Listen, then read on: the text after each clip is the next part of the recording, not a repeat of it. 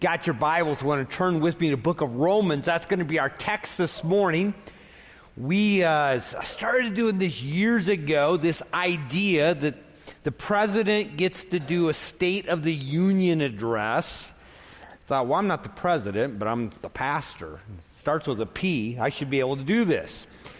The funny thing is, is the State of the Union address. I mean, the, the guy, I don't care which president it is, he's not barely done at the end, and all of a sudden somebody else is showing up on TV giving a word of rebuttal. All right? Giving a different vision.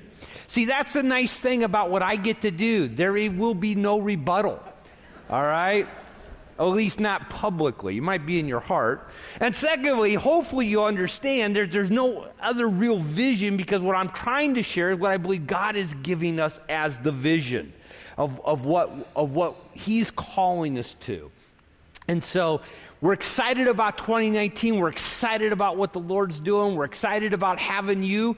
Uh, notice that uh, we're going to have a great morning. So if you got your Bibles, Romans we're going to start there in verse 8.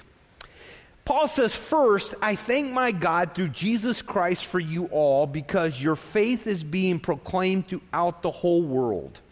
For God, whom I serve in my spirit in the preaching of the gospel of his Son, is my witness as to how unceasingly I make mention of you, always in my prayers making requests. If perhaps now at last, by the will of God, I may succeed in coming to you. For I long to see you so that I may impart some spiritual gift to you, that you may be established. That is, that I may be encouraged together with you while among you, each of us by the other's faith, both yours and mine. I do not want you to be unaware, brethren, that often I have planned to come to you and have been prevented so far, so that I may obtain some fruit among you, even as among the rest of the Gentiles. I am under obligation both to Greeks and to barbarians, both to the wise and to the foolish. So, for my part, I am eager to preach to you also who are in Rome. For I am not ashamed of the gospel, for it is the power of God for salvation to everyone who believes, to the Jew first and also to the Greek.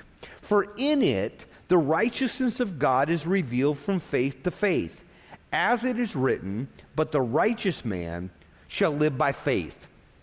So when we think about 2019, to me it's helpful to kind of think back a little bit on kind of little the history of, of, Desert Springs. I know every year we've got new folk. You really don't know much about Desert Springs, but Desert Springs was actually planted back in 1983. That's before some of you were developing eyelids, all right? 1983, it was planted by a man by the name of Don Jensen and his wife. And they, their mandate was to go and to plant a church in the far southwest valley. 1983. So today, in 2019, we sat at what 144th Ave in Indian School. In 19, and you know how much farther west and how much farther south this valley goes, right? 1983, the far west valley where the church was planted was 87th Avenue and Encanto. That was far southwest back then. So the valley's grown. And over the first uh, nine years that he was there with the church, they, they bought a building. Uh, it was, uh, for them, it was a great thing. Uh, honestly, not even sure church would be alive today without that building because that kind of became a glue piece. But to be honest with you, from somebody who wasn't involved with that and kind of jumped into it later, I could tell you, uh, someone who lives in that world, you could write a book about where not to put a church by where this one was. Uh, first of all, you have to know in Phoenix that if you're going to survive, I'm sure it's probably the same thing in business, but as a church, you need to be on a main road. Well, they weren't on a main road, they were back in a neighborhood. Secondly, the main road that we were closest to is Bethany Home. And if you're familiar with the West Valley there in Glendale at all, you know Bethany Home is the one east west road that doesn't go through. It stops at 83rd Avenue. It is truly the road to nowhere. They've put a nice park down there now. There's still some vacant land last time I was there, but it was the road to nowhere. But that's where, that's where the church was. The founding pastor left. Another pastor came in for about a year. Best I could tell, probably just wasn't a good fit. By the fall of 1994, the church was, I mean, not only could they not afford to call a new pastor, they couldn't even afford to make their mortgage payment and were falling be further behind. They were probably three to four weeks from closing the doors. They approached a sister church uh, and for those of you who don't know, we are we are a independent church. We're non-denominational, but we are a part of an association. Our churches are independent, some more fiercely independent than others, uh, but we're all independent. But we just we work together to help, and that's part of what this was about. And so they came to us as a sister church. It was called Palmcroft. I was on staff there. I was the executive pastor. Said, "Hey, could you come and help us?" So I went and preached for them a few times in the fall fall and and then they kind of, hey, would you guys think about taking us over? But they had this half million dollars debt on this church that nobody would want, plus two houses. And, and Palmcroft thought, well, nah, we're not sure we want the debt. Here's what we'll do. We've been trying to get rid of Steve. We'll send him. and so, sure enough, they shipped me down here. Uh, and uh, with about four or five other families. That most people don't know this, but the first year I was the pastor here at Desert Springs 24 years ago, I was only here in the weekends. I was still the executive pastor at Palmcroft. That's what I did during the week. And I was down on the weekends. And then they continued to help us. So my first Sunday, we, there were 55 of us so maybe if you took one of these far sections, maybe we might have to vote a couple people out uh, to get down to that. But that was it 55 of us, men, women, children, probably a couple stray dogs running through the yard that day. We used to count more evangelistically back then. And uh, that's how we started. We had no missionaries. You know why we had no missionaries? Because we had no money in, the, in this building that you had a hard time. In fact, I can't tell you how many people from Palmcroft say, Hey, I'm going to come down, visit with you on a Sunday. That'd be great. I'd run into them a month later. They go, You know, we drove, we couldn't even find you. It's not good when you're a church and people are actually trying to find you and they can't. But God blessed, and uh, you know, some, some really cool things happened. Uh, one of the, the, actually the first ministry we started uh, 24 years ago at Desert Springs was to try and, to train people in evangelism. The first person that got saved in that ministry 24 years ago was a beautiful young lady by uh, who was a uh, she was a junior at Independence High School. She was the captain of the cheerleading team. Man, she came to faith in Jesus, was so excited, but within about two weeks of her having accepted Christ, she found out she was pregnant. She really wanted to do what the Lord wanted her to do with that baby. Her, her family really wanted her to keep it, but she, she knew that she couldn't provide for it and just really wanted to be raised in a good Christian, and most of her family weren't, weren't saved. And so she put it up for adoption to a Christian home and found a wonderful Christian family over in the east side. She graduated from high school, went on a couple of our SMI trips, and went to Southwestern Bible College. And you, you talk about God being a God of reconciliation and redemption. When she graduated and came out with her teaching degree, do you know what her first job after high school or after college was? She taught abstinence in high schools for the Crisis Pregnancy Center. She had quite a f- phenomenal testimony. She ultimately ended up marrying a, a, um, a, guy that was a ministry. She's a pastor's wife. Lord's given them four beautiful children. They still have a great relationship with their son. Uh, grew up in a wonderful Christian home. I mean, God just did some great things. And then you fast forward 24 years, and we're here today. And I was thinking about all that we have been through the, the, the nine years that we were there in, in Glendale.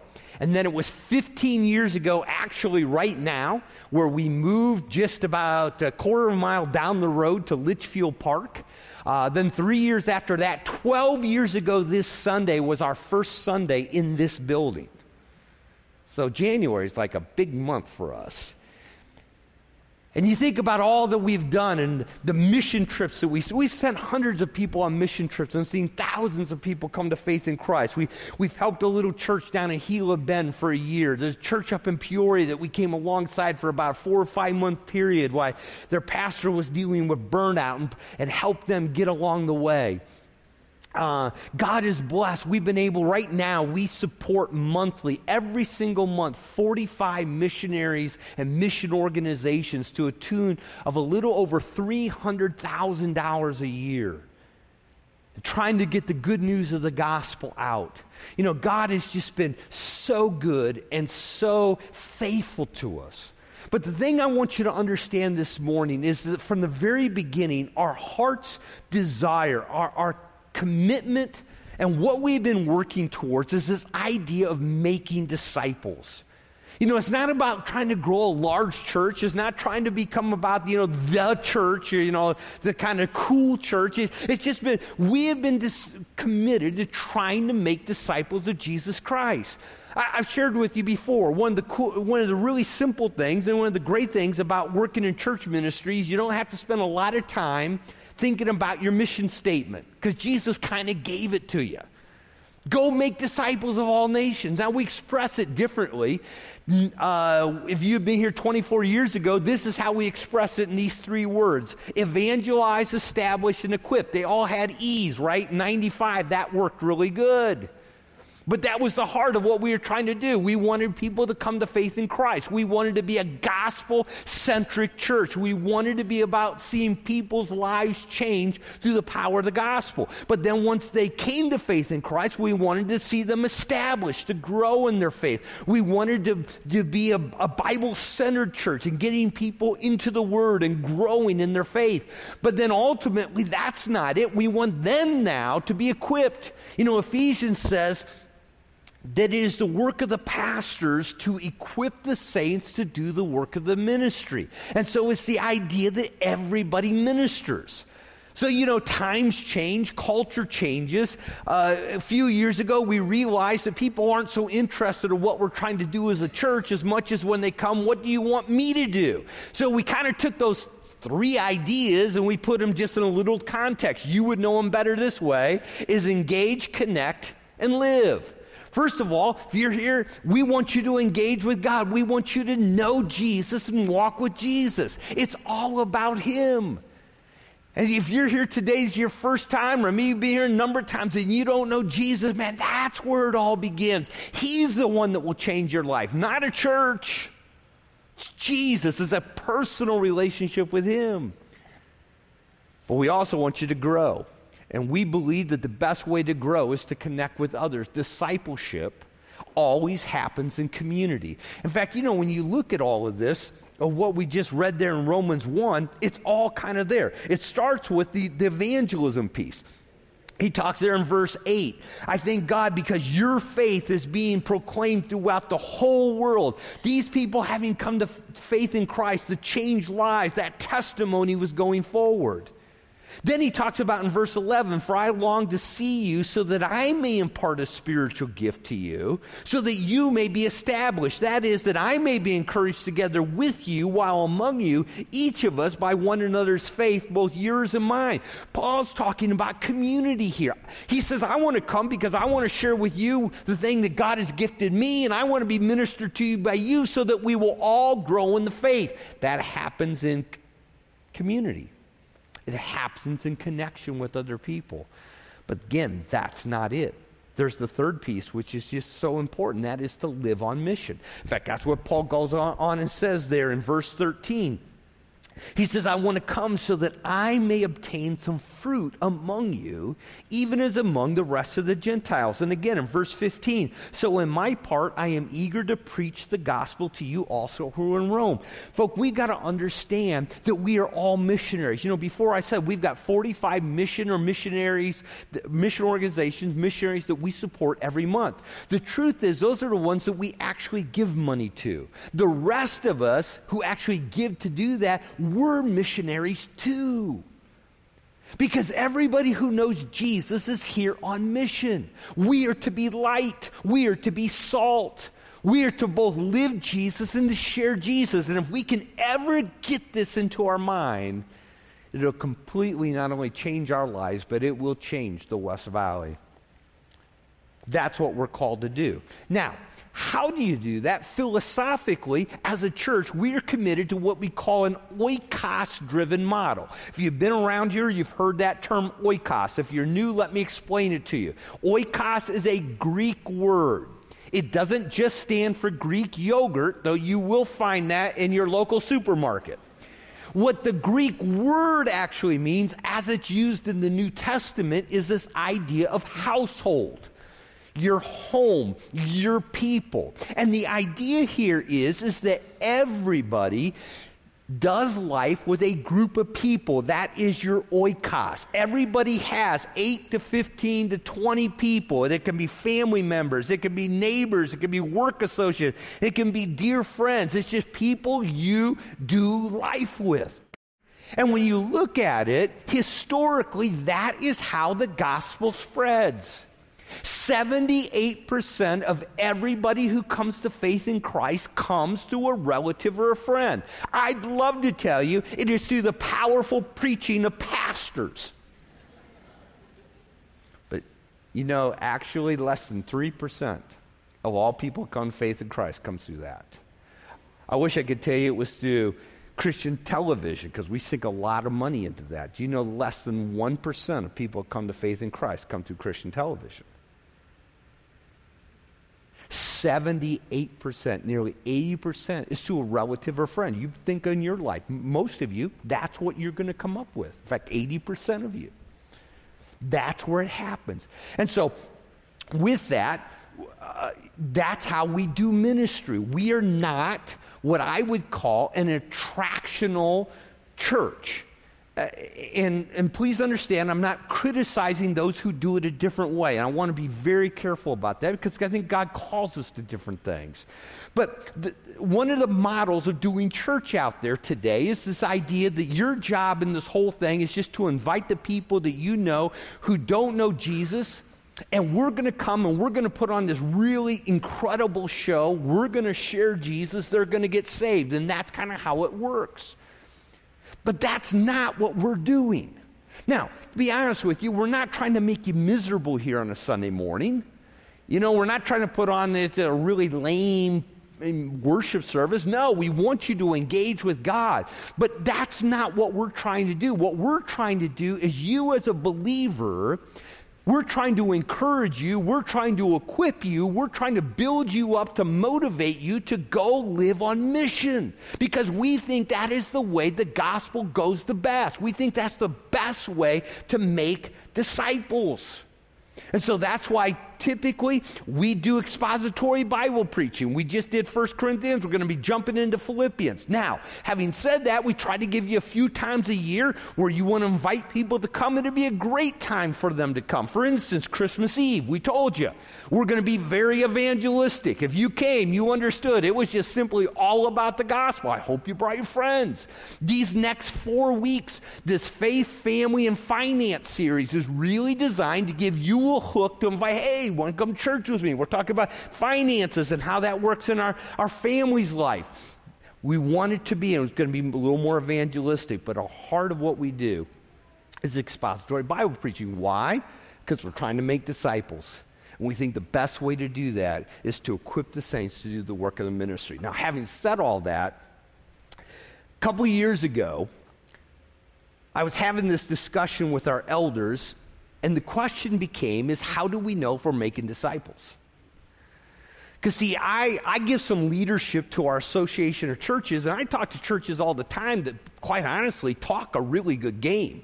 Man, if you were to listen to them, you think they're setting the world on fire and their community all coming to faith in Christ. Problem is, as you start digging deeper, you find out nobody's getting saved, there's been no baptism, their numbers are declining, and their influence in the community is almost nil.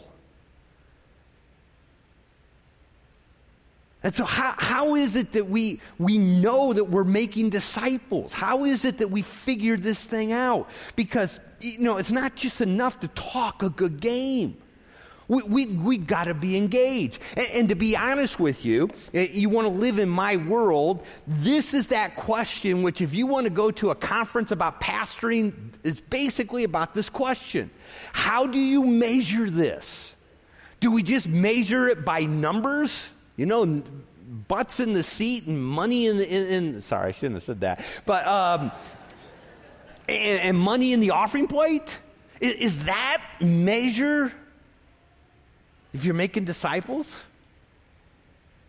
Because we know that some of it is it's hard to measure, right? Because you know, people grow, but growth is it always like this? Sometimes people are here, some people there. You know, it's all a part of that becoming more like Christ. And how do you measure this thing?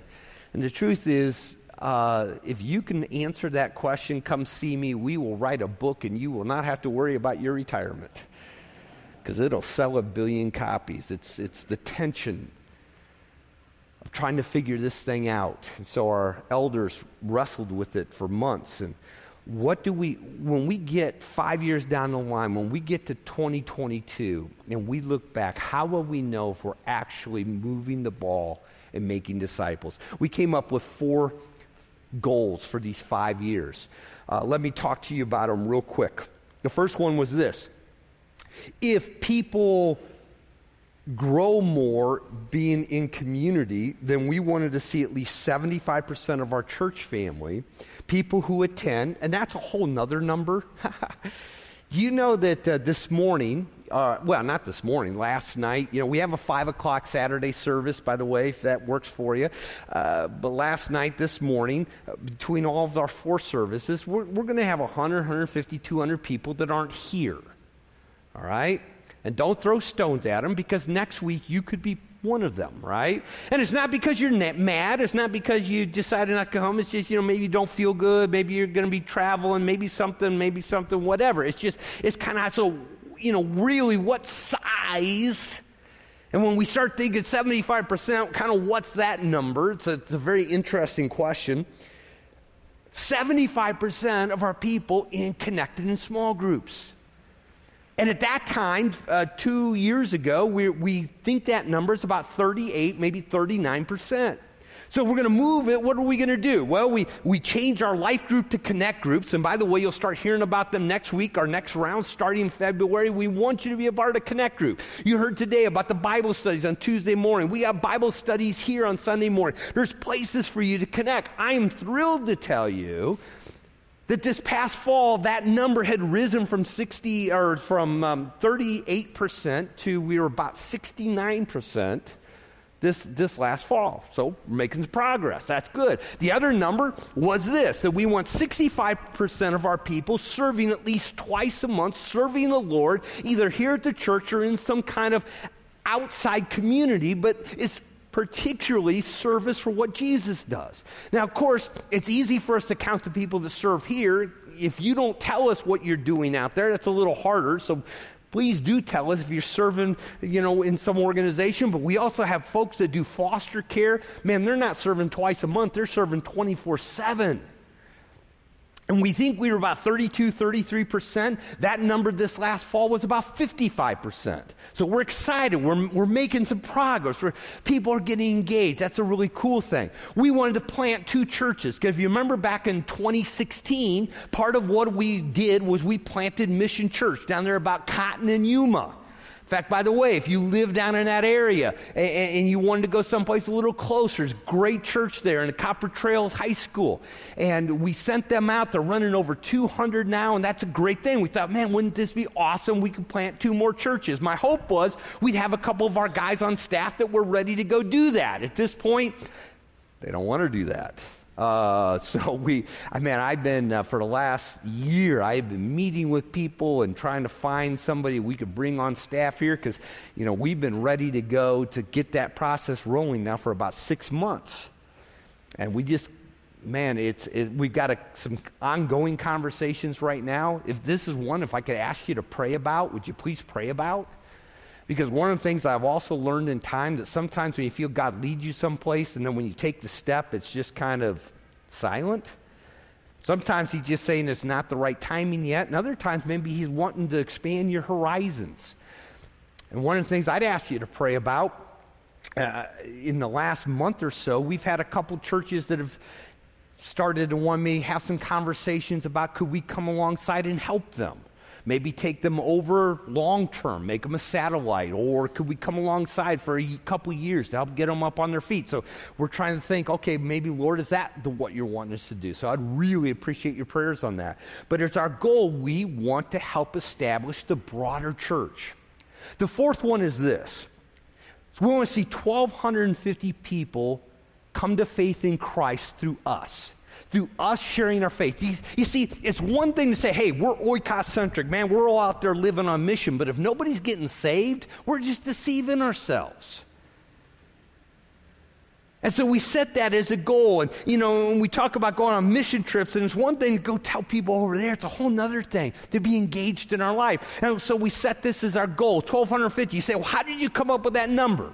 Well, we kind of took that big number of us from junior high on up through those of us who are more mature. We said, you know, if over the five year period, if every one of us could just lead one person to Christ, that'd get us to 1,250. It's a funny thing about the 1250 goal. I had some people get upset about that one, and, and I'll tell you why in a minute. But sometimes I look at it and I say, man, that's ought to be the easiest goal in the bunch. If all of us just in five years get to lead one person to Jesus, that's it. What a, what a miserable goal. It should have been a lot bigger than that. And there's other times I look at it and I go, 1,250, how are we ever going to reach that? Why did I set that one so high? And, uh, and, and, to be honest with you, um, it's just like any other goal. It's, there's nothing magical about 75%, 65%. There's nothing magical about 1250. They're just mile markers. Help us to know if we're making progress. This is the one. I, I'm so happy we set this because here's the thing this is the one we're lagging on. So, as of this morning, to those of you that have shared your opportunities where you've seen those people you've been praying for share faith with come to faith in Christ, we're about 201. We should be about 500. So, that's a great thing. And that's what kind of leads me into this whole idea of what 2019 is going to be about. The reality is, the mile marker says, listen, we're making some good progress and some others. We've been focused on them. But this has got to be the year of the gospel conversation. We've got to understand we just can't talk a good game here. We have got to be about the gospel. Now, before we begin, I want to make a point. I want to make sure you understand this. The truth is, is that there's not a one of us in here that can save anybody. You got that? All right, you remember what Paul said here in verse 16? For I am not ashamed of the gospel, for it, what? The gospel is the power of God to salvation to everyone who believes. The truth is, there's no, nobody in here who's got the ability to share the gospel in such a way, to tell an illustration in such a way that it grabs somebody's heart and pulls them to Jesus. We're, we're, we're just broken vessels when it comes to that. So I've had people say, well, why did you put professions of faith then if we really we can't control that? Well, it's true. We can't control that. We we're not capable, but there's another adage that's just as true. And that is the more you share the gospel, the more people come to faith in Christ. If you don't share the gospel, you'll never see anybody come to faith in Christ.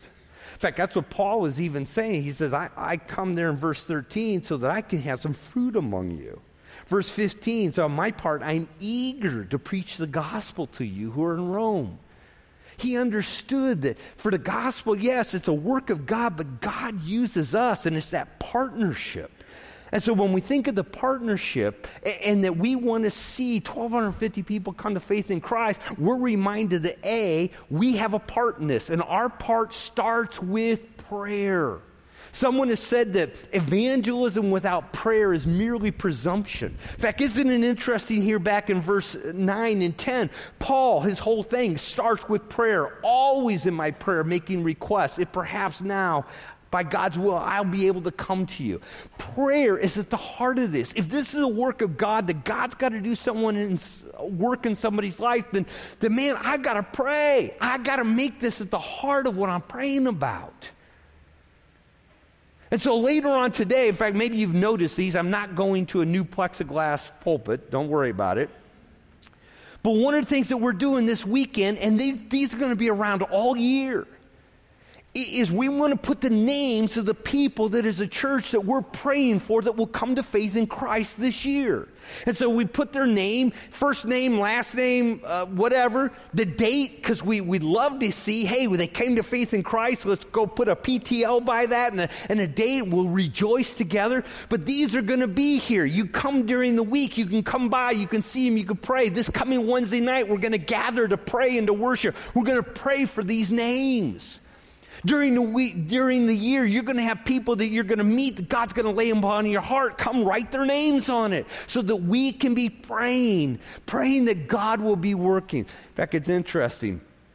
Paul in Ephesians says this, and pray on my behalf that utterance may be given to me in the opening of my mouth to make known the boldness, the mystery of the gospel. Now, we read that and we go, oh, but think about that. The Apostle Paul said that. Not, not timid little you and me, but the, but the, the lion, the guy who turned the world upside down. He says, Listen, I need you to pray for me so that I will have boldness, so that I will have the right words. If Paul wanted prayer for evangelism, then certainly we need to be praying for that. In fact, Jesus, when he saw the multitudes. He's moved with compassion. He says this the harvest is plentiful, the labors are few. Funny thing is, today in America, in our theology, we've decided there's something wrong with the harvest. Jesus looked at the harvest, there's nothing wrong with it. Problems with the laborers. Notice what his solution is. Therefore, pray. Pray earnestly. Pray diligently. Pray to the Lord that he would send forth laborers. We got to pray. We've got to be praying and asking God to work in their hearts. Secondly, we have to prepare. That's why most people don't share their faith. They just they don't feel like they have the confidence to even know what to share. You know, the message on one hand is so simple that because we're sinners, we're separated from God. And so God, in His wisdom, came to us in the person of Jesus Christ. Jesus, who was the perfect Son of God, came and died in our place, bore our sins, bore our penalties so that we could be forgiven. He was put to death on the cross. He was raised from the dead, and now He's alive today. It's a simple message, isn't it? But it's a hard message to communicate to people's minds who, who've been closed to that. And so to learn, to take classes, we have classes on evangelism, classes on sharing with your Mormon friends, classes on, on witnessing to those that are Muslims. We have uh, mission trips. Man, we got a boatload of mission trips, short term mission trips coming up in 2020 that we're going to be kicking off. Go to them, be a part, go through the training because you're going to learn to share your faith. Because here's the thing if you can go over there and share it, you can share it here. You can share it, you can be a part of it. I love what Peter says. He says, But in your hearts, honor Christ. Well, how do you honor Christ? Always being prepared to make a defense to anyone who asks you for a reason for the hope that is in you, and yet doing it with gentleness and respect. Prepare. Our responsibility to pray, our responsibility to prepare, and then our responsibility is to intentionally seek those opportunities, to live on mission, to build relationships with the idea, to get up every morning, Lord, let me, let me know. Now, you, you all know because you've been a part of my journey, 2018 was the year of weight loss, right? For me. What most of you don't know was 2017 was the year of weight loss, and 2016 was the year of weight loss, and 2014 and 2013, and I'll stop there. You get the idea. The idea was that every year I rolled in with the intention it's going to be different. I'm going to exercise. I'm going to watch what I eat. I got this figured out. And I basically brought nobody else into the process because I was going to do it. and I didn't. In fact, I just kept getting bigger. 2018 was different because that's when, at that point, I had to get intentional. I had to bring other people in. I actually had to pay money for accountability. Here's the great thing about evangelism you don't even have to pay money, but you can bring people into your life, say, I want to be held accountable, that I am learning to share my faith, that I am out doing it, that I'm praying for people. And you bring in that accountability and that commitment that we are intentional. Because here's the folk, thing, folks The coolest thing that could happen this year is that by the time we get here next year, we're not here, we're in heaven, right? Jesus comes back. But if Jesus comes back this year, there are going to be people who don't know him who are going to be left behind. We got to live on mission. I would say there's one last little piece to this, and that is you got to tell us. You know, we're about 201. I got a feeling we've actually seen more people come to faith in Christ. You, you, maybe through family members, you've been on trips, you've gotten to share the gospel. You just haven't told us about it. We haven't been able to capture it. So we really need you to tell us. In fact, in the back, in that back corner, right next to that left hand door, there's a little booth that's being built. It's going to be ready to go next week. It's going to be there all year. We need you to stop by and tell us your story. You can write it down, you can do it on video. By the way, our junior high friends, it's not a kissing booth. There is a video in there. We will know. We'll send it to your parents, all right? But there's a little booth. We want you to stop by. We want you to tell us your story so that we can share the stories. And just like Paul says, we can encourage one another.